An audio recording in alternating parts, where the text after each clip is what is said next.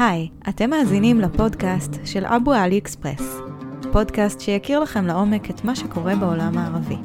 הפודקאסט מבוסס על תכניו של ערוץ הטלגרם אבו עלי אקספרס, וכאן נעמיק בנושא אחר בכל פרק, אקטואלי יותר או פחות, ובעיקר ננסה להבין את מאחורי הקלעים של כל מה שקורה סביבנו.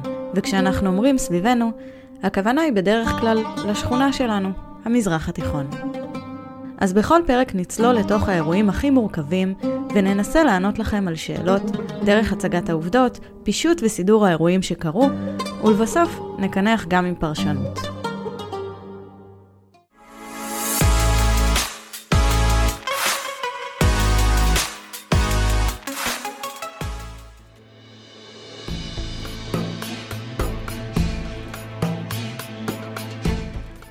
בפרק הזה ננסה לתהות על קנקנה של המחאה הנוכחית באיראן, ומה בעצם שונה בה ממחאות העבר.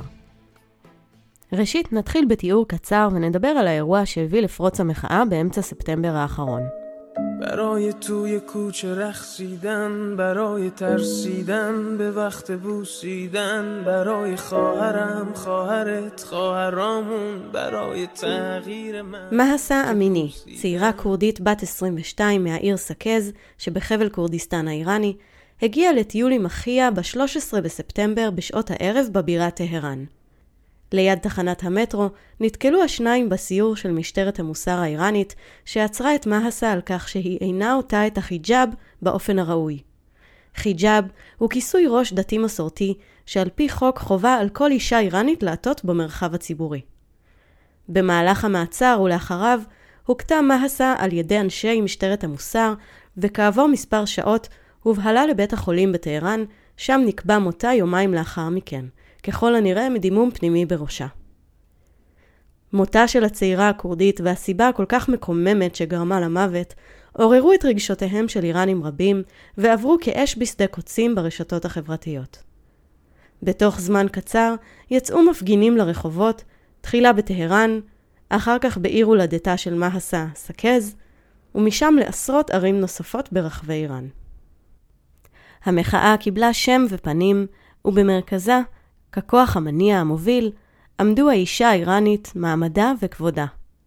מהר מאוד הושק הסלוגן של המחאה.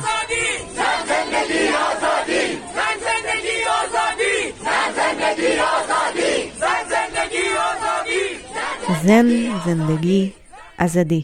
אישה, חיים, חירות.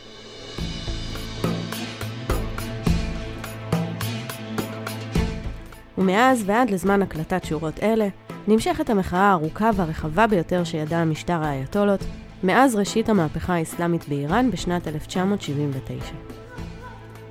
המחאה הנוכחית נמשכת כבר כשלושה חודשים, ובחודש האחרון אנו עדים לתהליך של הסלמה משמעותית באופי שלה, ובמניין ההרוגים מקרב אנשי כוחות הביטחון האיראנים, ובהם גם קצינים בכירים.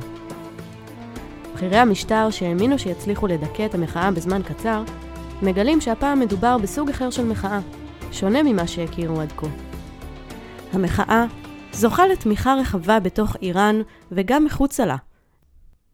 בתחילת נובמבר הכריז ביהירות חוסיין סלמי, מפקד משמרות המהפכה, כי המחאה נגמרה, וקריאה להם למפגינים לצאת יותר לרחובות. נראה שזו הייתה לא יותר מאשר משאלת לב שלו, או ניסיון איום שלא צלח. שהרי לא רק שהמחאה לא נגמרה, והיא אינה בתהליך של דעיכה, אלא בדיוק ההפך. האנרגיות בה מתעצמות ומתחדשות, ואנו מגלים פעם אחר פעם שגבולות חדשים נפרצים בה ומייצרים מצב תודעתי חדש, שמערער כמה מן היסודות המרכזיים עליהם השתיתה המהפכה האסלאמית את שלטונה. בואו נשמע קטע מתוך נאומו של דדי ברנע, ראש המוסד. כמאה ימים עברו מפרוץ המחאה העממית באיראן ועוצמתה איננה נחלשת. מאות נרצחים ברחובות חסרי ישע, חסרי הגנה. המפגינים איבדו את הפחד, איבדו את המורא. יש לנו הוכחות ברורות לכך שהמחאה נמשכת, מאתגרת את המשטר באיראן. אנו רואים בבירור את המשטר החזק כביכול, מורתע ומפוחד. אז אילו יסודות מתערערים ביחסי האזרחים והמשטר באיראן? הראשון הוא שלטון הפחד. השלטת המרות על האוכלוסייה האיראנית תוך שימוש בכל האמצעים שמרשה לעצמו משטר טוטליטרי. יסוד זה השתנה ללא היכר מאז פרוץ המחאה הנוכחית. אזרחים איראנים רבים אינם חוששים יותר מאימת המשטר, ומעזים לפגוע בשלטון האייתולות, בסמליו ובאנשיו, מבלי לחשוש לגורלם. אין להקל ראש בעניין הזה, בייחוד כשמביטים על העתיד ועל עימותים נוספים שאולי יתפתחו בין המשטר לאזרחי איראן. יסוד נוסף של המשטר האיראני שמתערער במחאה הנוכחית הוא שלטון הדת. המפגינים פוגעים בסממנים השיעים הדתיים ובזים להם. הסרת החיג'אב אצל הנשים, הפלת הטורבנים מעל ראשי אנשי הדת תומכי המשטר, הצתת הסמינרים ללימודי שיעה ועוד ועוד. הדרך שעברו המפגינים מאז פרוץ המחאה והגבולות שנפרצו במהלכה, יצרו מצב חדש ושחררו כמה סוסים מן האהובות. שחררו לבלי שוב. נחצתה נקודת האל-חזור בכל הקשור ליחסי המשטר השיעי והאוכלוסייה האיראנית. הם לא ישובו להיות כבעבר, גם אם יצליח המשטר לדכא את המחאה, דבר שלא עלה בידו לעשות עד כה.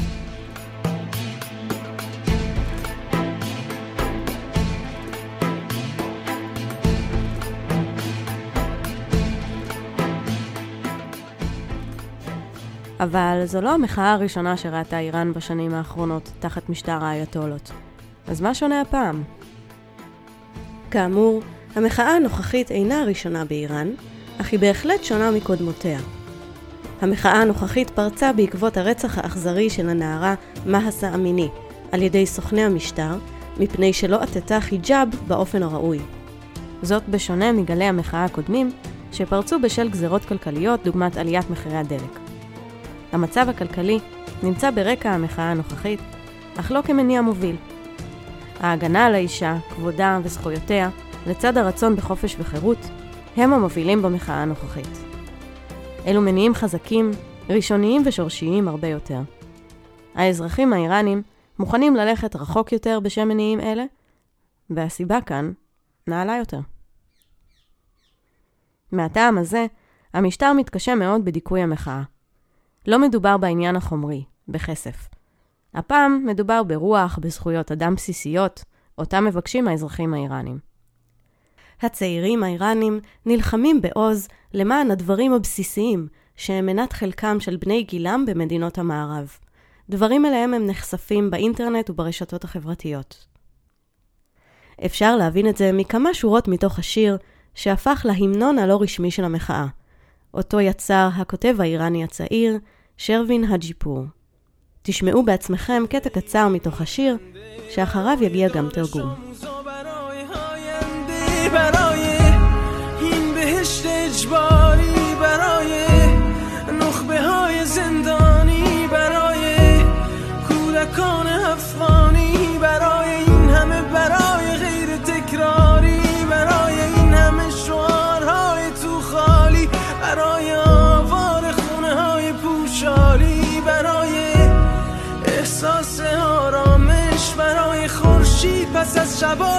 למען ריקוד באמצע הרחוב.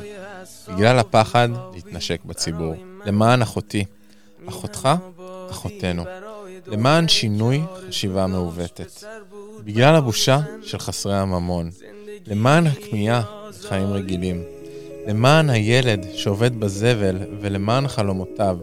בגלל הכלכלה הדיקטטורית הזו. למען החירות, למען החירות.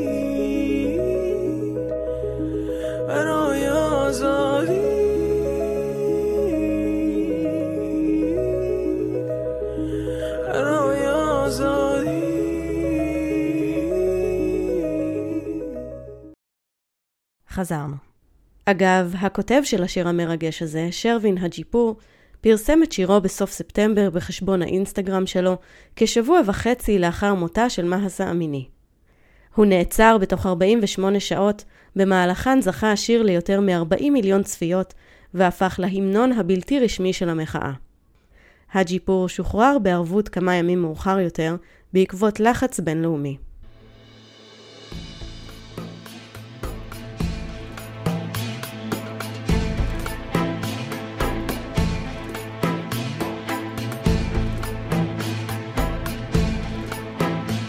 מאפיין ייחודי נוסף שיש למחאה הנוכחית באיראן הוא כמות ההרוגים. במחאה הנוכחית, נכון לאמצע דצמבר, נהרגו על פי ארגוני זכויות אדם בין 450 ל-500 איש. זה נכון ש-500 איש בשלושה חודשים זה מספר גבוה, אך לשם השוואה, במחאה שפרצה באיראן באוקטובר 2019, הרגו כוחות הביטחון האיראנים בפרק זמן של שבועיים בלבד למעלה מ-1,500 מפגינים. הפעם, יש כאן כמה גורמים שמצליחים להביא לריסון המשטר. המשטר חושש שאם יחל בהרג המוני של מפגינים, הדבר עלול להתהפך נגדו ולחזק את המחאה, ואולי אפילו להוציא אל הרחובות אזרחים שכרגע אינם לוקחים חלק במחאה כלל. זאת במקביל ללחץ בינלאומי שבא לידי ביטוי במחאה הנוכחית בצורה הרבה יותר רחבה ומורגשת.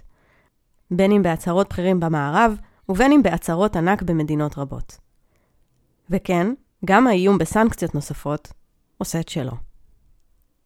לאחרונה מנסה המשטר האיראני לבחון את נשק ההוצאות להורג. במהלך דצמבר הוצאו להורג לראשונה שניים מבין עצורי המחאה הנוכחית. במשטר האיראני מקווים שהדבר יביא להרתעת המפגינים ולדיכוי המחאה.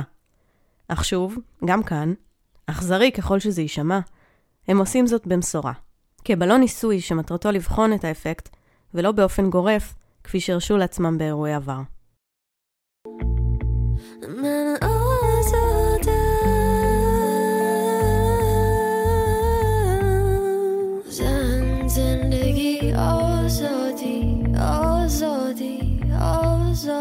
נקודה נוספת בסוגיית ההרוגים שיש לתת עליה את הדעת, היא העובדה שישנם עשרות הרוגים בקרב אנשי כוחות הביטחון האיראנים, בהם כמה קצינים בכירים בדרגות המקבילות לאלוף משנה. עובדה זו פוגעת בהרתעה של המשטר מחד, ומעודדת את המפגינים מאידך.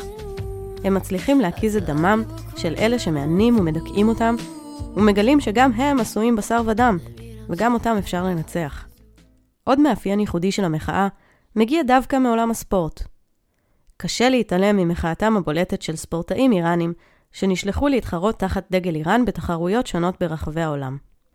בין אם זו אלנז רקאבי, המטפסת האיראנית ששכחה לעטות את החיג'אב במהלך תחרות באוקטובר האחרון, ובין אם אלו שחקני נבחרת הכדורגל האיראנית למונדיאל, שסירבו לשיר את מילות ההמנון של איראן בפתיחת המשחק. מחאת הספורטאים האיראנים והמחוות לאחיהם המפגינים תרמו רבות להעצמת השיח הבינלאומי סביב המחאה. זאת למרות המחיר האישי הקשה שנאלצו לשלם אותם ספורטאים. הנוכחות של מתנגדי המשטר באצטדיונים בקטר במהלך המונדיאל תרמה אף היא את חלקה, למרות הרדיפה אותה חוו מצד הסדרנים הקטרים, שדאגו היטב לאינטרסים של המשטר האיראני. دوباره دستای بارون داره میرخصه رو شیشه تو باشی و من و بارون چه قوقایی به پا میشه فرار از دستای سرما نداره واسمون کاری من آغوش تو رو دارم تو آغوش من... האם המחאה הנוכחית תביא להפלת המשטר? זו שאלה שמוקדם מכדי לענות עליה. הסיכויים על פי ניסיון העבר עומדים נגד המפגינים. אולם הפעם יש כאן משהו אחר. מתרחשים באיראן תהליכי עומק, שפירותיהם אינם בהכרח קצרי טווח. בהקשר זה, ספק אם לפני שלושה חודשים היה מי שהאמין שמשטרת המוסר האיראנית הידועה לשמצה תפסיק את ציוריה ברחובות הערים כפועל יוצא של התקוממות העם נגד המשטר. יש תהליכים שלא קורים ביום אחד. האם זה יספיק? אפשר להחזיק אצבעות ולקוות. אף פעם לא לאבד את התקווה.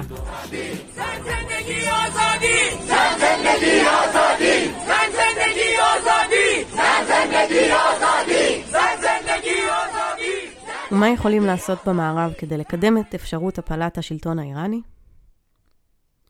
המערב צריך לתמוך פומבית במחאה ובמפגינים, זה בהחלט מעודד אותם ונותן להם כוחות להמשיך. המפגינים משוועים לכל עזרה מבחוץ ומכל מי שיכול לשמוע את קולם. כל סיוע יתקבל בברכה אצל המפגינים, בין אם הוא מהשטן הגדול, כפי שמכנה המשטר את ארצות הברית, ובין אם הוא מהשטן הקטן, כפי שמכונה ישראל. התערבות חיצונית, בניגוד לדעת רבים, לא תקלקל את המחאה ולא תצבע את המפגינים בצבעי סוכני מוסד ציוניים. המשטר האיראני כבר ירה את כל הארטילריה התקשורתית שלו בנושא. המפגינים כבר הואשמו בכל כינויי הגנאי האפשריים, והמחאה לא פסקה ולא נחלשה בעקבות זאת.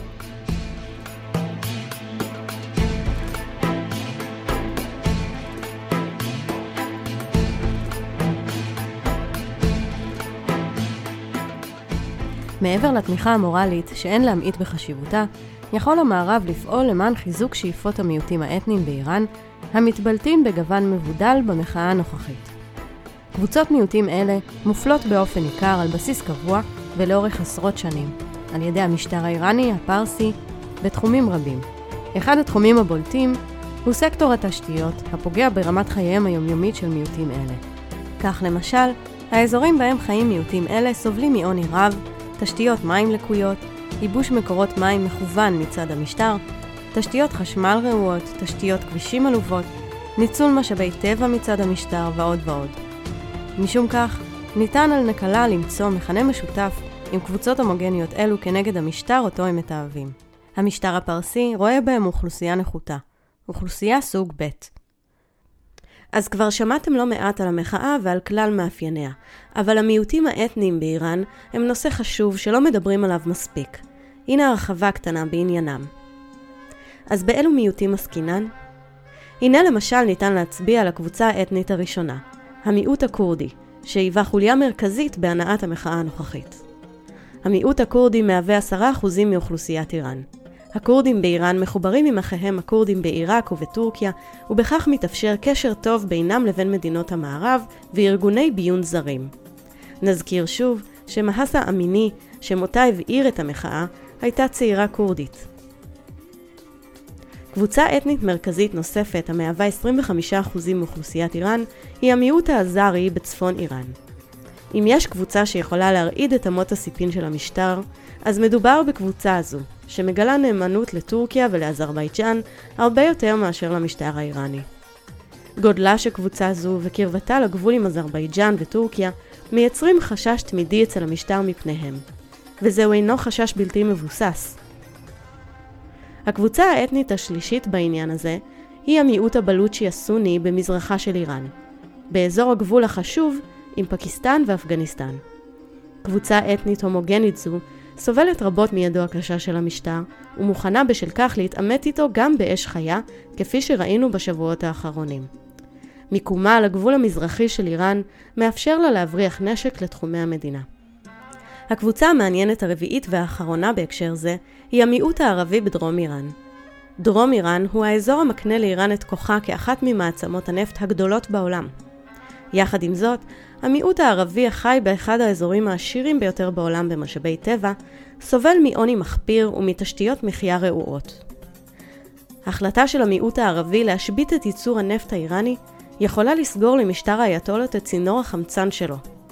אגב, בעוד שאנחנו מכנים את המפרץ, אותו חולקות איראן, כווית, עיראק, סעודיה והנסיכויות, בשם המפרץ הפרסי, הרי שערבים רבים מתעקשים לקרוא לו, ובצדק, המפרץ הערבי. חומר למחשבה. כפי שניתן לראות, למשטר הפרסי יש הרבה ממה לחשוש בתוך גבולותיו שלו. הוא פריך ושביר הרבה יותר משנדמה. برای خواهرم خواهرت خواهرامون برای تغییر مغزها که پوسیدن برای شرمندگی برای بیپولی برای حسرت یک زندگی معمولی برای کودک ומה עוד ניתן לעשות כדי לסייע למפגינים? תנו להם רובים. טוב יעשה המערב אם יציף את איראן בנשק קל שיגיע לידי המפגינים. הברחות נשק דרך הגבולות הארוכים מאוד של איראן אינה משימה קשה. גם העלות אינה גבוהה. המפגינים לא זקוקים לחימוש מתקדם כמו שנותן המערב לאוקראינה, אלא חימוש פשוט, רובים שייתנו משמעות ליתרונם המספרי אל מול אנשי המשטר. חמנאי, השנה זו שנת הדם. כך קוראים בפרסית המפגינים האיראנים ברחובות. זה בידם ובנפשם.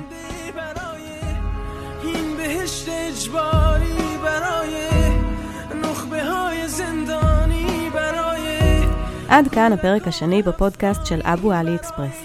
אהבתם? תעשו פולו, דרגו בחמישה כוכבים, ושתפו חבר שחייב לשמוע את זה. נתראה בפרק הבא. احساس آرامش خورشید پس از شبای طولانی. برای غرصای حساب و بیخوابی برای مرد میهن آبادی برای دختری که آرزو داشت سر بود برای زن زندگی آزادی.